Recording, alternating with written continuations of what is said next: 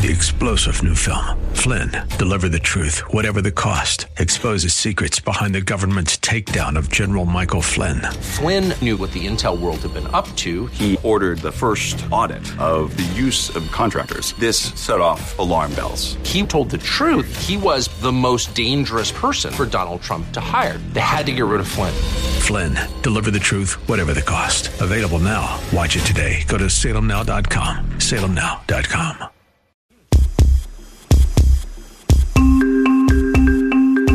Welcome to the Heart of Innovation. 60 minutes that could save life and limb with new breakthrough ideas and innovation changing the healthcare landscape. Brought to you by patient advocacy group thewaytomyheart.org in partnership with Cardiovascular System Incorporated's patient advocacy campaign Take a Stand Against Amputation.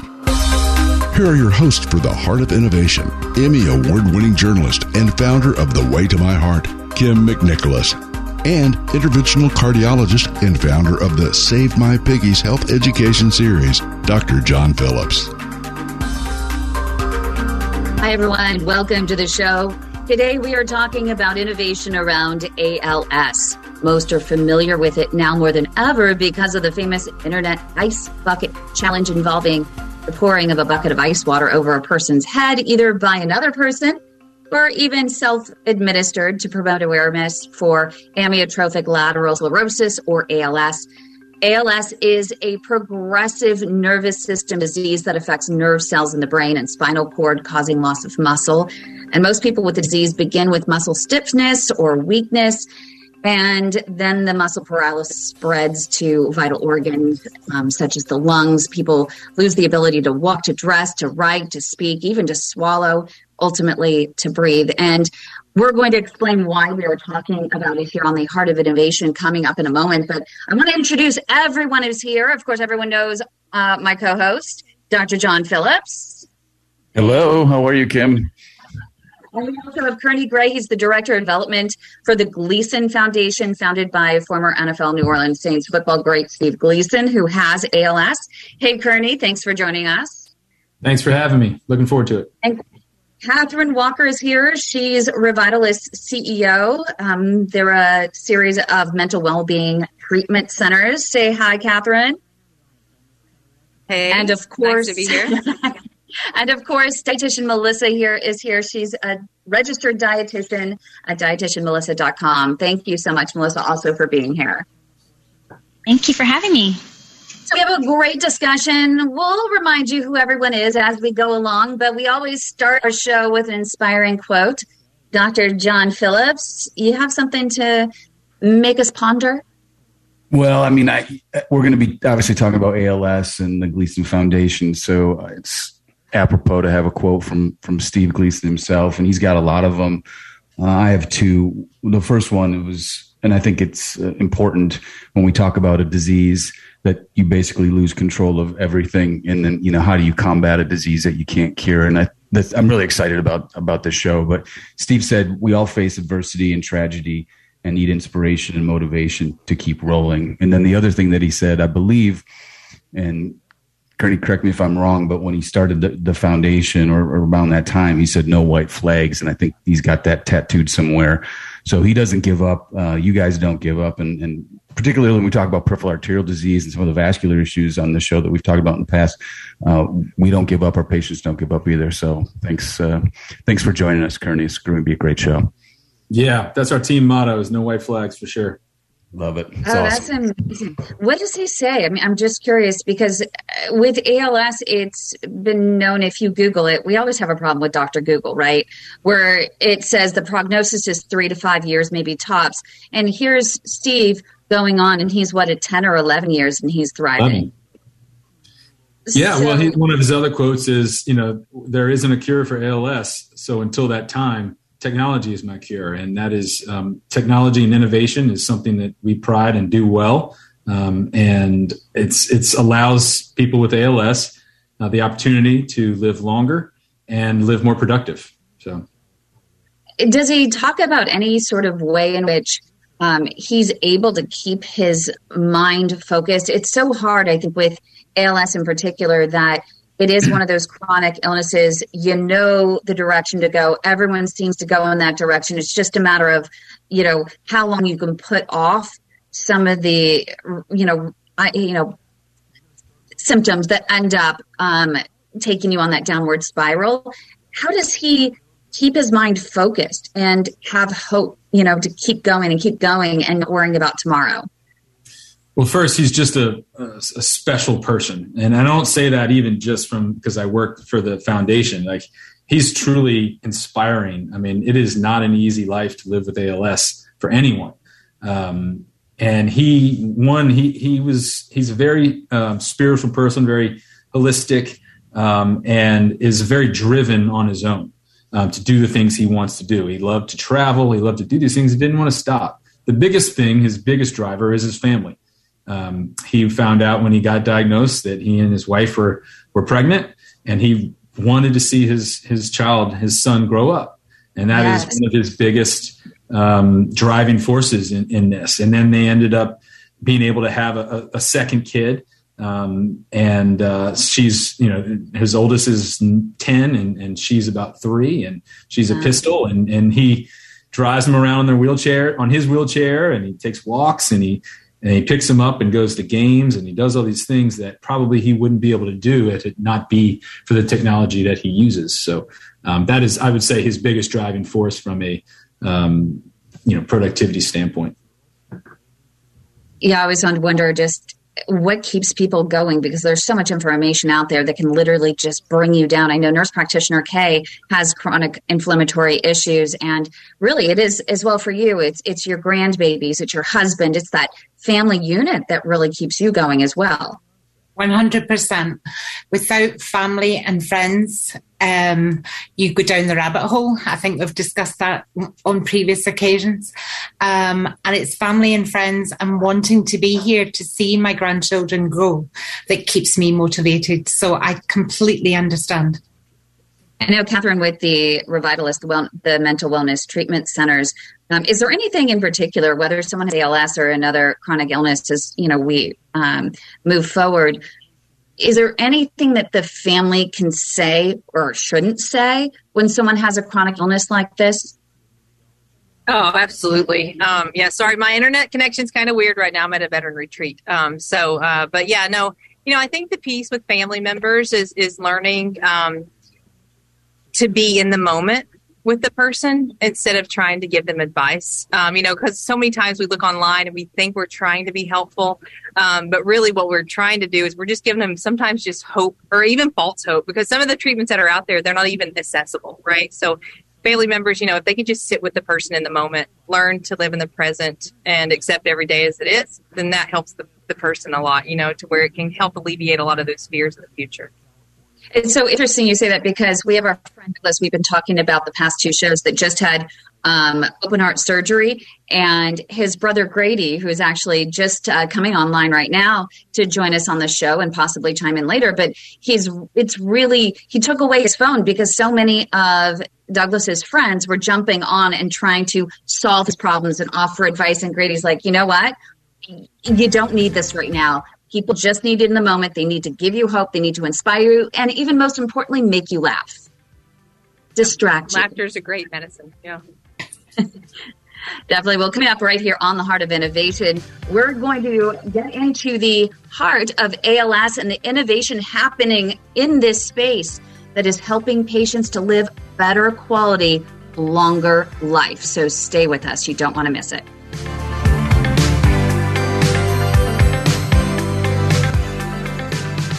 Leg health can indicate risk for heart attack, stroke, and amputation. If you have leg pain or cramps while walking, get checked for peripheral artery disease or PAD. PAD is plaque buildup in mainly the leg arteries. Be sure to ask your physician for an ankle brachial index, also called an ABI test, where they use blood pressure cuffs to analyze the blood pressure in your legs. If they discover you have arterial plaque that's limiting blood flow to your feet, medicine and a regimented walking program are frontline treatment. If PAD is in its advanced stages, your physician may schedule a surgical intervention. Minimally invasive tools are available to remove plaque and restore blood flow, including Cardiovascular System's Diamondback 360 atherectomy system, which sands away plaque that is a hard calcium. It's important to discuss all options with your physician, and if told you have no options, get a second opinion. Take a stand against amputation. For more information, go to standagainsamputation.com. That's standagainsamputation.com. Welcome back to the Heart of Innovation. For more on today's topic, go to theheartofinnovation.org. That's theheartofinnovation.org. Once again, here's Emmy Award winning journalist Kym McNicholas and interventional cardiologist Dr. John Phillips. Hey everyone, welcome back to the show. Today we're talking about amyotrophic lateral sclerosis, otherwise known as ALS. You might remember ALS just basically because of a famous internet ice bucket challenge involving the pouring the bucket of the ice water over someone's head, either by themselves or someone else to raise awareness for ALS. It did a great job raising a lot of money, actually, for research of a very important drug that's been critical um, in slowing the progression of disease. But ALS is a progressive nervous system disease that affects those nerve cells. And you might be wondering, well, why are we talking about it here on the heart of innovation?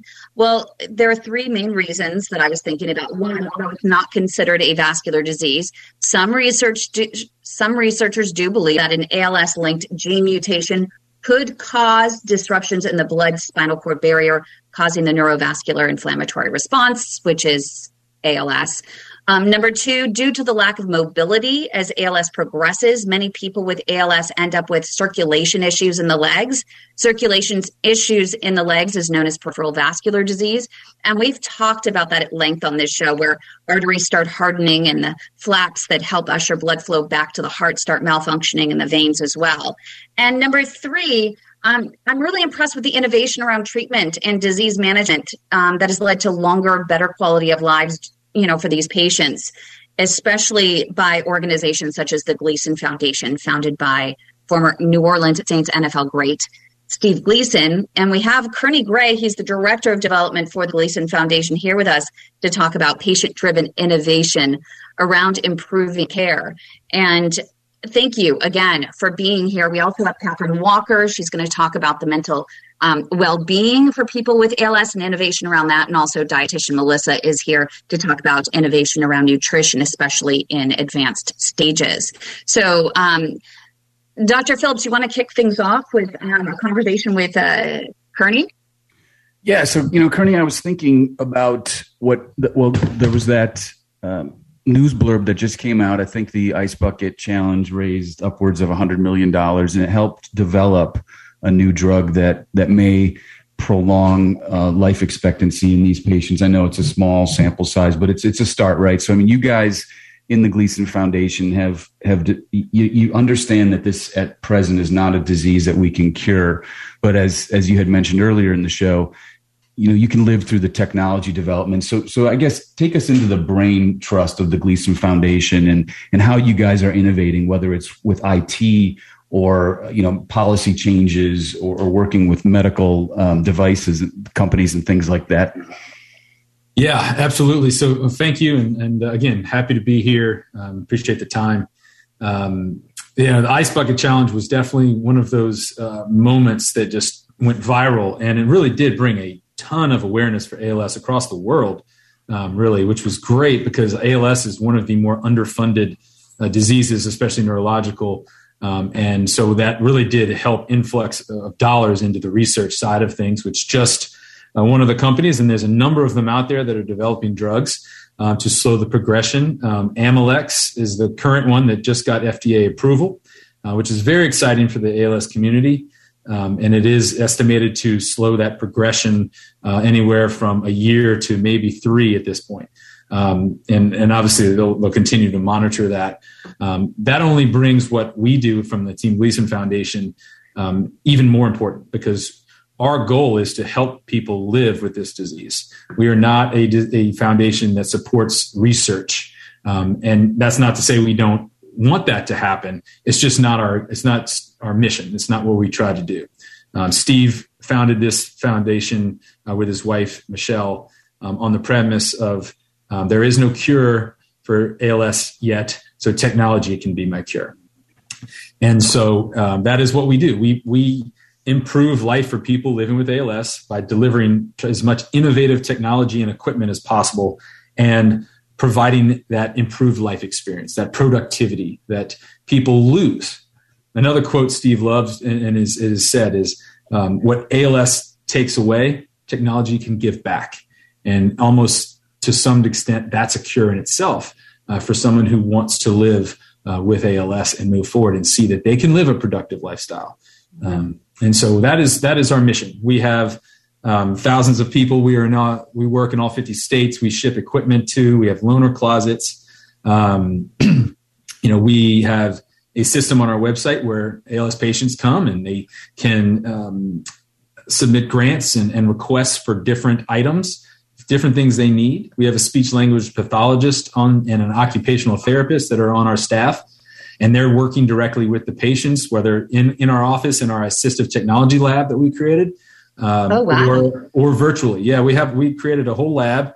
It's really a, the only one in Louisiana and in the Gulf South, to my knowledge there's some around the country as well, but um, they're they're few and far between. So we use that as innovative space. We use that as teaching people who come into our office how to use equipment, home automation, the speaking devices. So it, it's very um, it's you know really something, and honestly, we need to expand it because it's it's grown. So can you can you give us an example of a, a, a symptom or a, a problem that comes with ALS. Let's talk about, for example, they lose the ability to speak. Right, the there's the muscles they can't speak, and so that's catastrophic for somebody. So you guys, what partnered with Microsoft and other companies to create the ability for these patients to to speak again, or at least use their own words or, or their own voice too. Is that right? That's right. We have a so it's this it's a large right. So we do we have a large voice banking program, right? So people can come and apply. They bank their voice, and then you don't sound like Stephen Hawking, if if you recall how his robotic voice sounded, right? It sounds something very similar to you, and that that when Steve did it to where it is now is exponentially better. Uh, you know, obviously technology is always advancing, um, but that's a huge a huge component to someone especially to the spouse or the family members that can hear them um, that's really powerful, and we have a whole program. It's one of our it's our second largest requested uh, item. Um, or it's not technically an item, but our other is is a seat elevation, um, and, I'll, I'll, get to the speaking devices as well. But the seat elevator is, is just what it sounds. It's it's a it's an elevation device that doesn't come standard on a, on one of the big power wheelchairs, and it's not covered by insurance. And we take for granted being able to speak to somebody eye to eye when we're standing up and having a conversation. We take for granted being able to reach the countertop. And, you know, so uh, as you mentioned, someone might lose their voice first and be able to go play golf. Um, mm-hmm. It could be the other way around, where someone has dexterity in their arms, but they don't in their legs, right? And they can't move. But the seat elevator, they can be, have a hobby. They can cook. They can reach the microwave. They can come up. They can, as a YouTube video that we posted not too long ago, um, that we're trying to help get seat elevation um, past um, a law to, to have it covered by Medicare. Um, so that because it's a very large expense to us, we could then divert those dollars into something else. Um, but it also helps people have access to that very productive element. And it's just, it seems like a small thing, but it's very big. Um, so we've been really working hard on, on the advocacy side of that and that's what we did and were successful in with um, the speaking devices. They were originally not covered by insurance, and so someone loses their ability to speak, and, and they don't have the funds. There's no way for them to communicate, and that is, you know, you know, no one. Typically, people aren't going to want to have the drive if they can't communicate with their family members or or care team or doctors. Um, and so we were able to help get that law passed uh, with the help of, of uh, advocacy and our congressmen and senators who supported it. And it was passed into law as a Steve Gleason Act. Um, that's amazing. But it, it's so interesting. And I, I have a couple questions in here. You know, when companies innovate, you mentioned it was it was Microsoft that you went to that really kicked things off.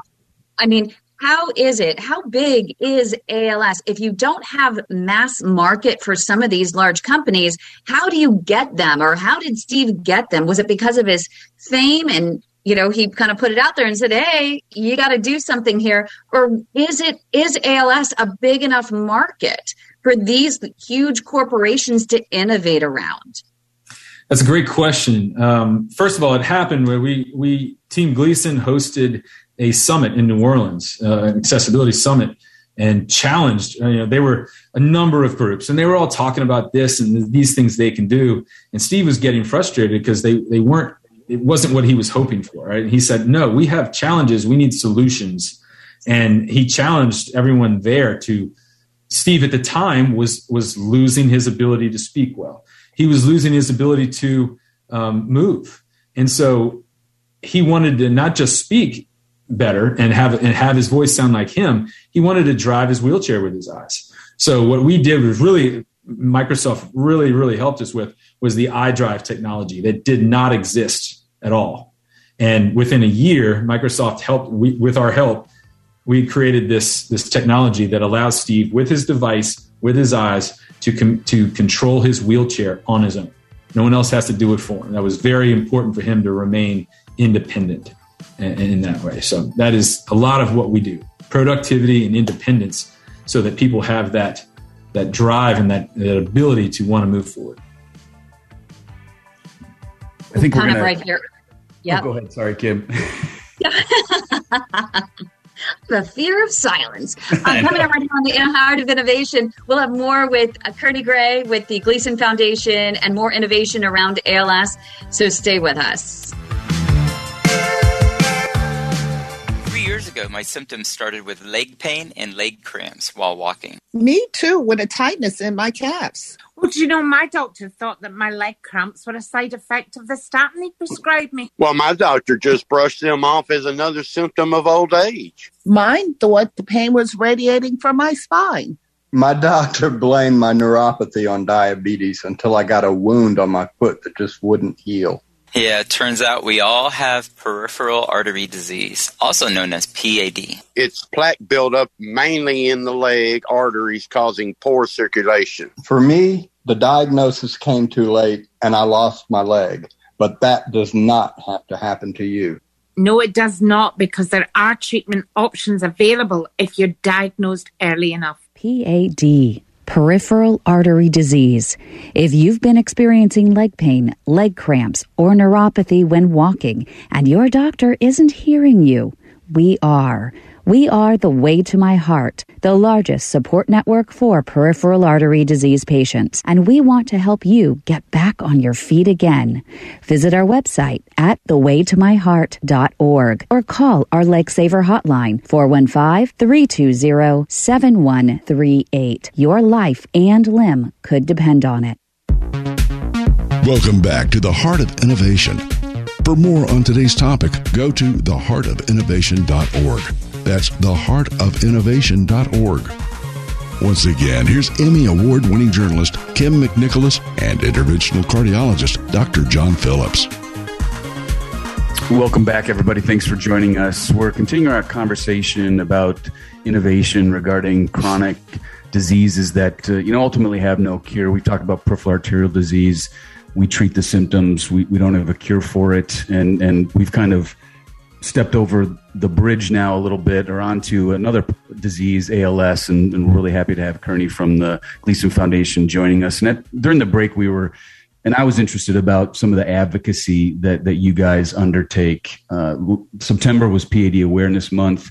We're always trying to raise awareness for PAD. Kym does a great job um, with the Way to My Heart, but it's it's under it's underrepresented and it's not on the radar, I guess, of you know mainstream uh, America. So, Kearney, what have you guys done to, again, I, I don't know how many people have ALS. I'm, it's obviously less than those that have PAD, but clearly you guys have been able to advocate both on probably local, regional, national levels and, and get some laws passed. Is that right? That's correct. Yes. Um, our, our, first was the Steve Gleason Act um, that allowed access to speech devices um, utilizing their eyes. Um, and that impacted everyone who has ALS that wants a speech device, they can get it, right? It also impacts other diseases. It's not just for ALS. So it had a very large impact, which was really cool. Um, I, I, feel what you're saying too, uh, John, is, you know, ALS, they say on average at any given time has about 30,000 people with, with ALS at, in, living, at least in the United States. Um, uh, and that, that it's a, it's a disparity there. You know, we believe it could be a little bit more.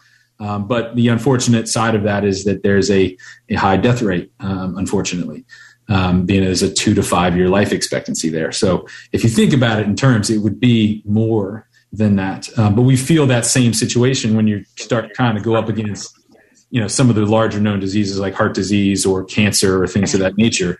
You're, you're fighting against dollars that are going to research for those things. Um, and so from our standpoint, we're also fighting against research I don't want to say that because we don't want to fight against research. We would be happy to be out of a job tomorrow if that was the case, but we want to help people. And so, um, you know, my job being a fundraiser, being trying to raise revenue for us so that we can help more people. That's my goal uh, to impact more people with ALS. Um, but we have had some some great connections, some great people that have supported um, our foundation, Steve, um, in and what he believes in, and as a leader in the ALS space of the needs for people to live with this because that's what he's trying to do. He's trying to live and, and be with his family. He wants to do that for others as well. So that's kind of the premise there.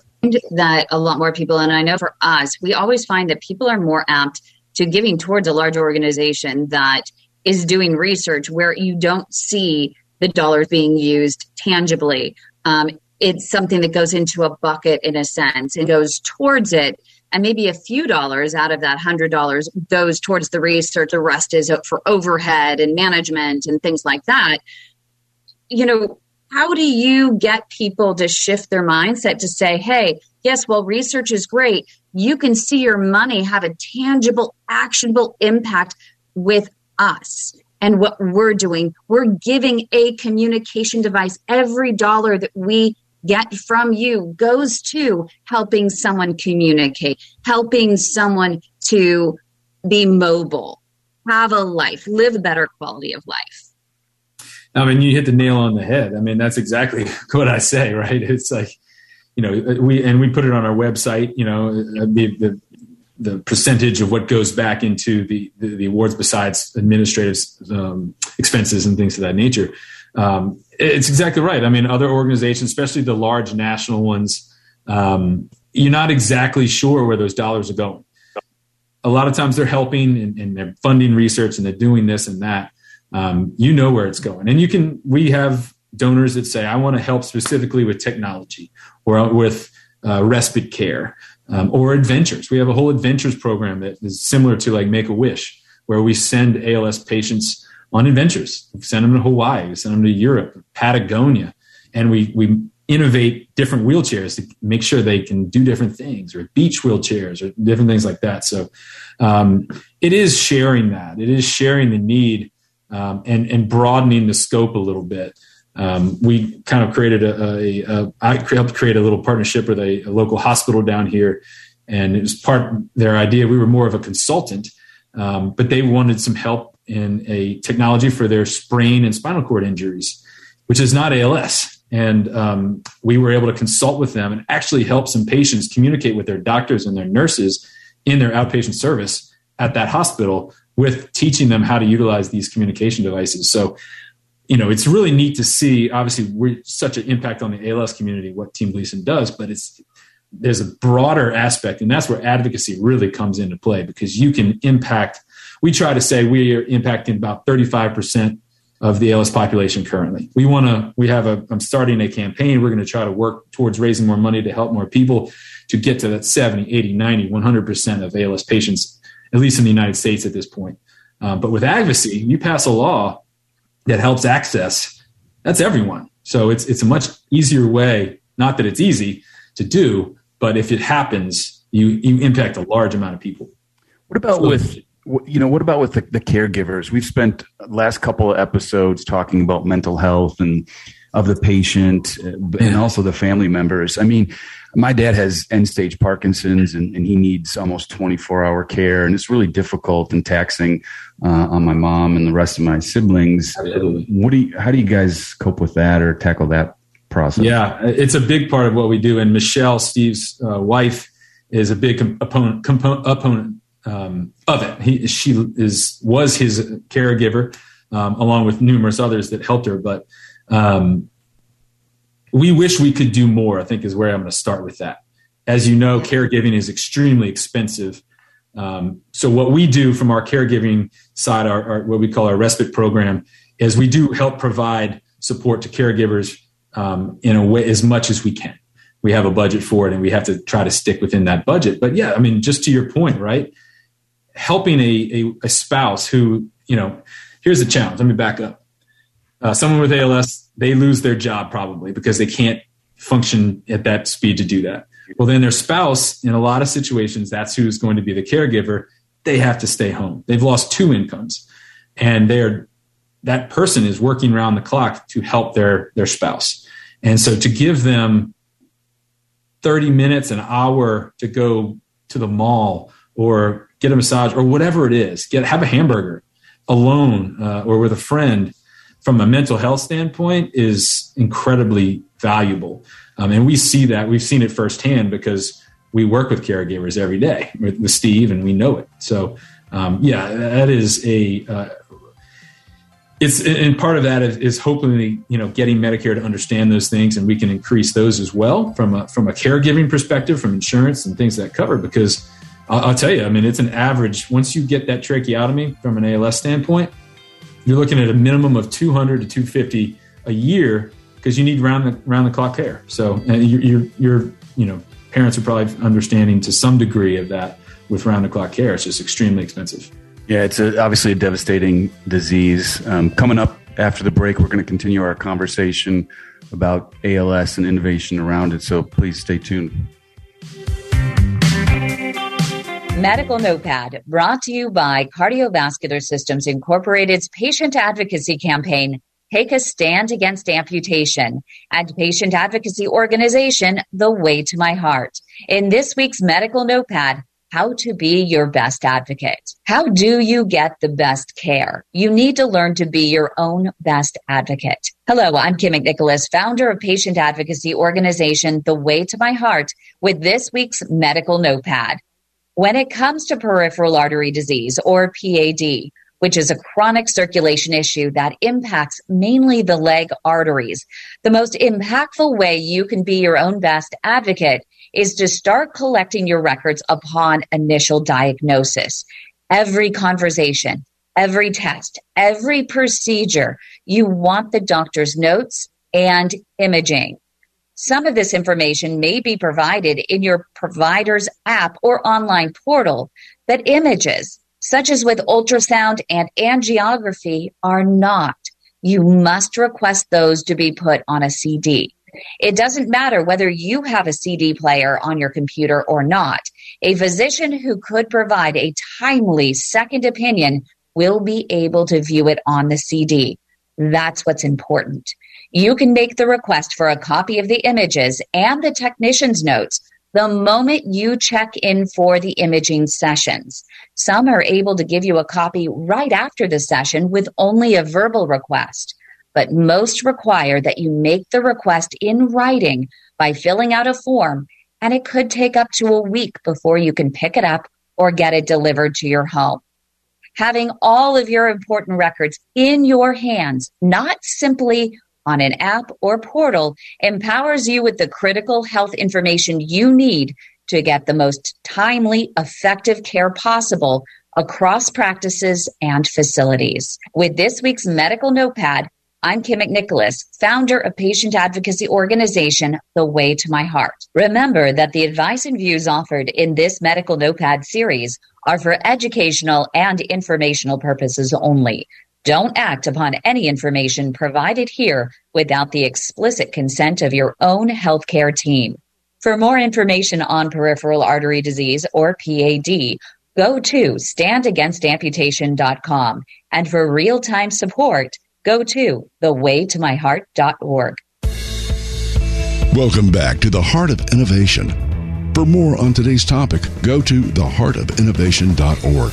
That's theheartofinnovation.org. Once again, here's Emmy Award winning journalist Kym McNicholas and interventional cardiologist Dr. John Phillips. Welcome back, everybody. Thanks for joining us. During the break, we were kind of continuing our conversation about ALS, and I kind of joked that normally we have some levity in this show, and, and but this is a pretty heavy disease, and, and obviously it's difficult to wrap your arms around the fact that it's a, a life, a, you know, death sentence, and I, I mean, life ends for everybody, but obviously your life gets truncated pretty early. Kearney, you had mentioned during the break that sometimes you're dealing with the mental health aspect of patients who are in denial of this. Um, tell us a little bit about that and, and how the Gleason Foundation uses some innovation to help these people. Yeah, we try and we tell people, you know, this is where we're working with clinics and we're trying to get to work with even more clinics across the country so that we get to these patients early. So, because it makes a big difference in the technology that they need and the progressions, for understanding how it's going to work and what they'll need to move forward. Um, but yeah, it, it, does. I mean, I, we've worked with people all the time about denial and like, no, let's get in ahead of time. Let's voice, let's bank your voice while you have it because it probably will go. You don't know when it's going to go, um, but it probably will. Um, and so having those conversations. Isn't that what, isn't that what Steve did? Didn't he start making a video for his child and then ultimately that turned Correct. so we have a documentary um, that Steve helped create, and, and, it's called Gleason. It's on Amazon Prime. If, if any listeners want to go read it, do it with some tissues because it's pretty heavy, but you'll also laugh and and smile.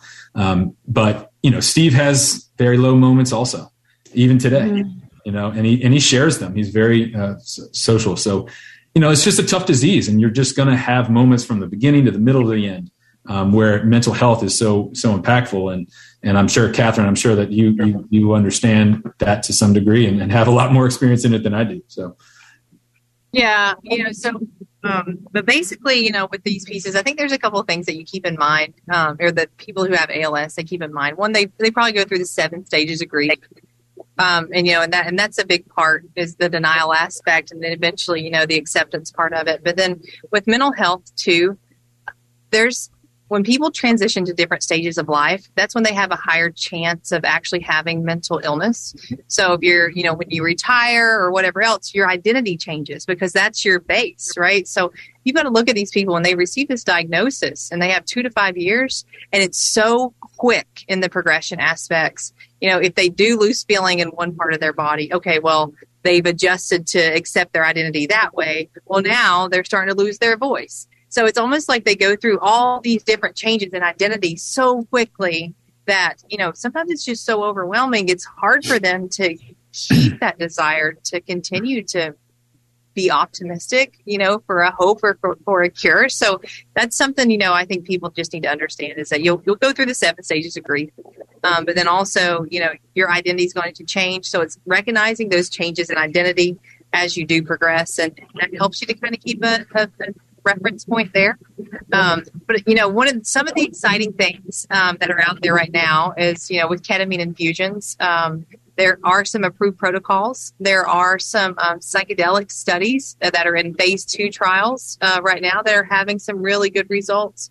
So they're looking at it a little bit differently. You know, instead of it being more so of a nervous system, they're trying to look at actually, you know, are the receptors being overloaded? Um, is it, you know, some type of processing in the body to where it just can't filter out, you know, a lot of the acetylcholines and the parasympathetic systems? And is it just an imbalance of the system per se? So there is hope out there. Um, it's just, you know, it's scary. And I think that's a big piece is that people can recognize that and say, you know, it's scary. I may lose this. And then you're prepping for all these things at the end, you know, and it's horrible, but it's, it's good. But, you know, just to find the right support system you know, to have people around you to where they can help to support you. And then also have providers that don't see you as being too high acuity. I think that's a big piece. Is it's such a critical illness that it scares providers a lot of times, and you know we just have to be able to love and support each other. And I think that's so important. Also, you know, aside from mental health, it's it's really you know the physical health, the well being, you know, with with nutrition. And I um, want to get to dietitian Melissa because that's such a huge part, especially in advanced ages. So we're going to jump to break and we're going to get back and we're going to get to dietitian Melissa to talk about innovation around um, nutrition with ALS in just a moment. So stay with us. One in five Americans suffer from a mental disorder like depression, which was once a rare condition just 50 years ago. Why are more Americans anxious and stressed? We'll take a deep dive on October 26th for the future of mental and behavioral health. I'm Bambi Francisco Roizen. Join me and healthcare innovators from UCSF to Meta, the owner of Facebook, to explore how COVID exacerbated the mental health crisis and whether new tech solutions are working from digital therapeutics, teletherapy, faith-based apps, VR, and psychedelics. Join the conversation or just listen in from 10 a.m. to 4 p.m. Pacific time on October 26th. Go to events.vator.tv to register. That's events.vator.tv. Welcome back to the Heart of Innovation. For more on today's topic, go to theheartofinnovation.org. That's theheartofinnovation.org. Once again, here's Emmy Award winning journalist Kym McNicholas and interventional cardiologist Dr. John Phillips. So before we went to break, we were just kind of starting to touch on nutrition. And one of the things that a lot of these patients that have ALS lose control of is their ability for the small muscles to work in the esophagus, and they need feeding tubes, right? And so, Kearney, tell us a little bit about what you guys do potentially with diet for these folks, and then and then we have a dietitian here that can can help us as well. So interested to hear what what the newest thoughts are. Yeah, I mean, we're, we're very careful about. Um, we have a diet plan that kind of Steve follows, and Steve is his own unique individual, um, and he has things that work for him, and he and he doesn't. So we will help share that with our patients, um, especially our specialists who are on our staff. Will will do those things. Um, you know, but the, I mean, you know, from a dietitian standpoint, you know, we have to be very careful on, on how we're we're not dietitians, right? So we try to be very careful with how we give that advice. Um, but do you yes, give any, do you guys give advice at all or no? Uh, we will give um, we will share sometimes what Steve does um, and and how he manages some of the things he eats and, and, and things of that nature that have worked for him. Um, there's a lot you got to be careful because there's a lot of out there that people have shakes and all these things that people will do um, and not they all aren't right for you. Um, actually, Oh Steve, my just had Steve just had an episode where he thought he was having pneumonia. Um, they put him in the hospital, which would be very bad for him. Um, and when they diagnosed him, when he got in there, he had low sodium levels. He was drinking too much water um, and literally drowning, I guess. And uh, he got out um, within like two days and got that back on track. He's like, I, he says he's felt better in the last than he's felt in a year. So it's really interesting. But yeah, I mean, I- I'm sure that a dietitian could speak more to it than I could. Yeah, dietitian Melissa. Yeah, no, it is really a, a critical piece to support any kind of therapy, and, and especially with ALS. Um, you know, I've worked with a, a company where we would set up the patients on home nutrition support, and you know, a lot of the, the patients you had mentioned, um, you know, sometimes they can still have things to eat, and that's true because it's a progression.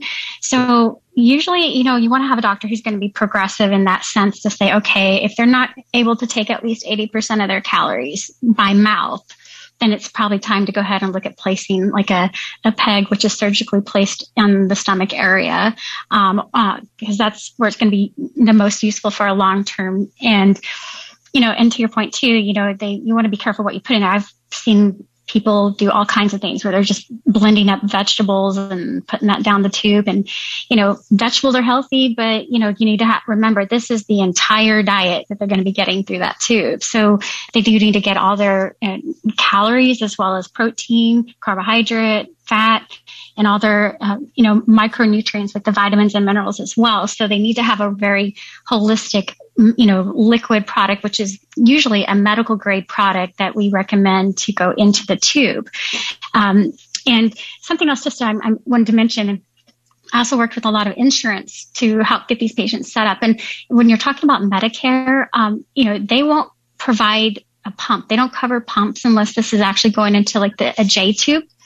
Versus a G tube. If it um, if it's a J tube, they have to have a pump. But um, I, I've worked with a lot of doctors when they were setting their patients up, and you know they really wanted the patient to have the pump because maybe they don't have a lot of support or anybody to come by the home and and do the feedings with them.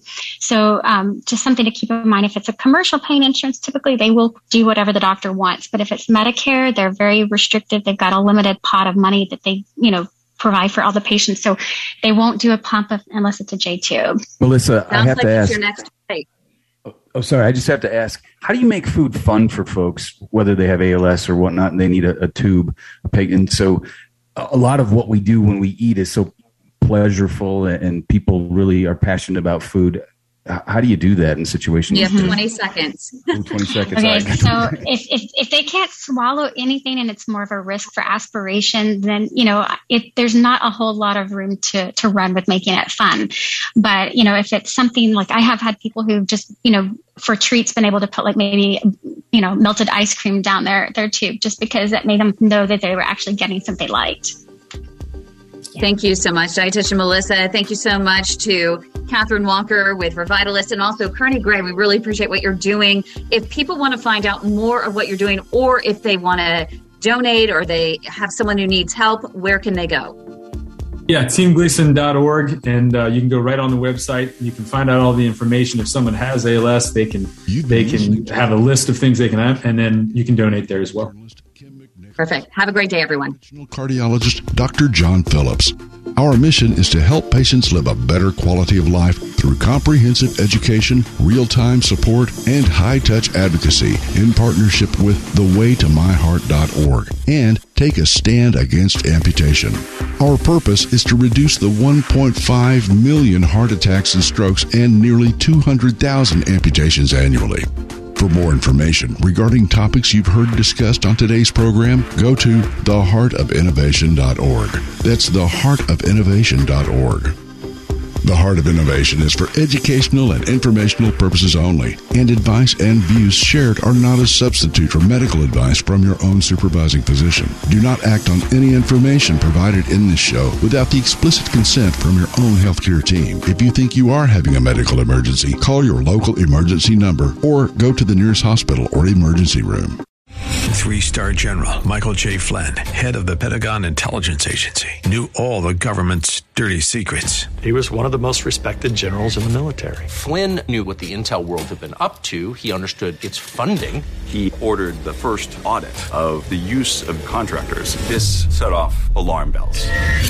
The explosive new documentary, Flynn, Deliver the Truth, Whatever the Cost, uncovers the facts behind this scandal. Flynn told the truth. He was the most dangerous person for Donald Trump to hire. I find out the worst enemy that I'm going to face in my life is right here in America. They took my assessment and they wanted me to change it. And I was like, I'm not changing it. They had to get rid of Flynn with in depth interviews, archival footage, and never before seen personal records of the man behind the headlines. I just felt like I was drowning. Flynn, deliver the truth, whatever the cost. Available now. Watch it today. Go to salemnow.com. Salemnow.com.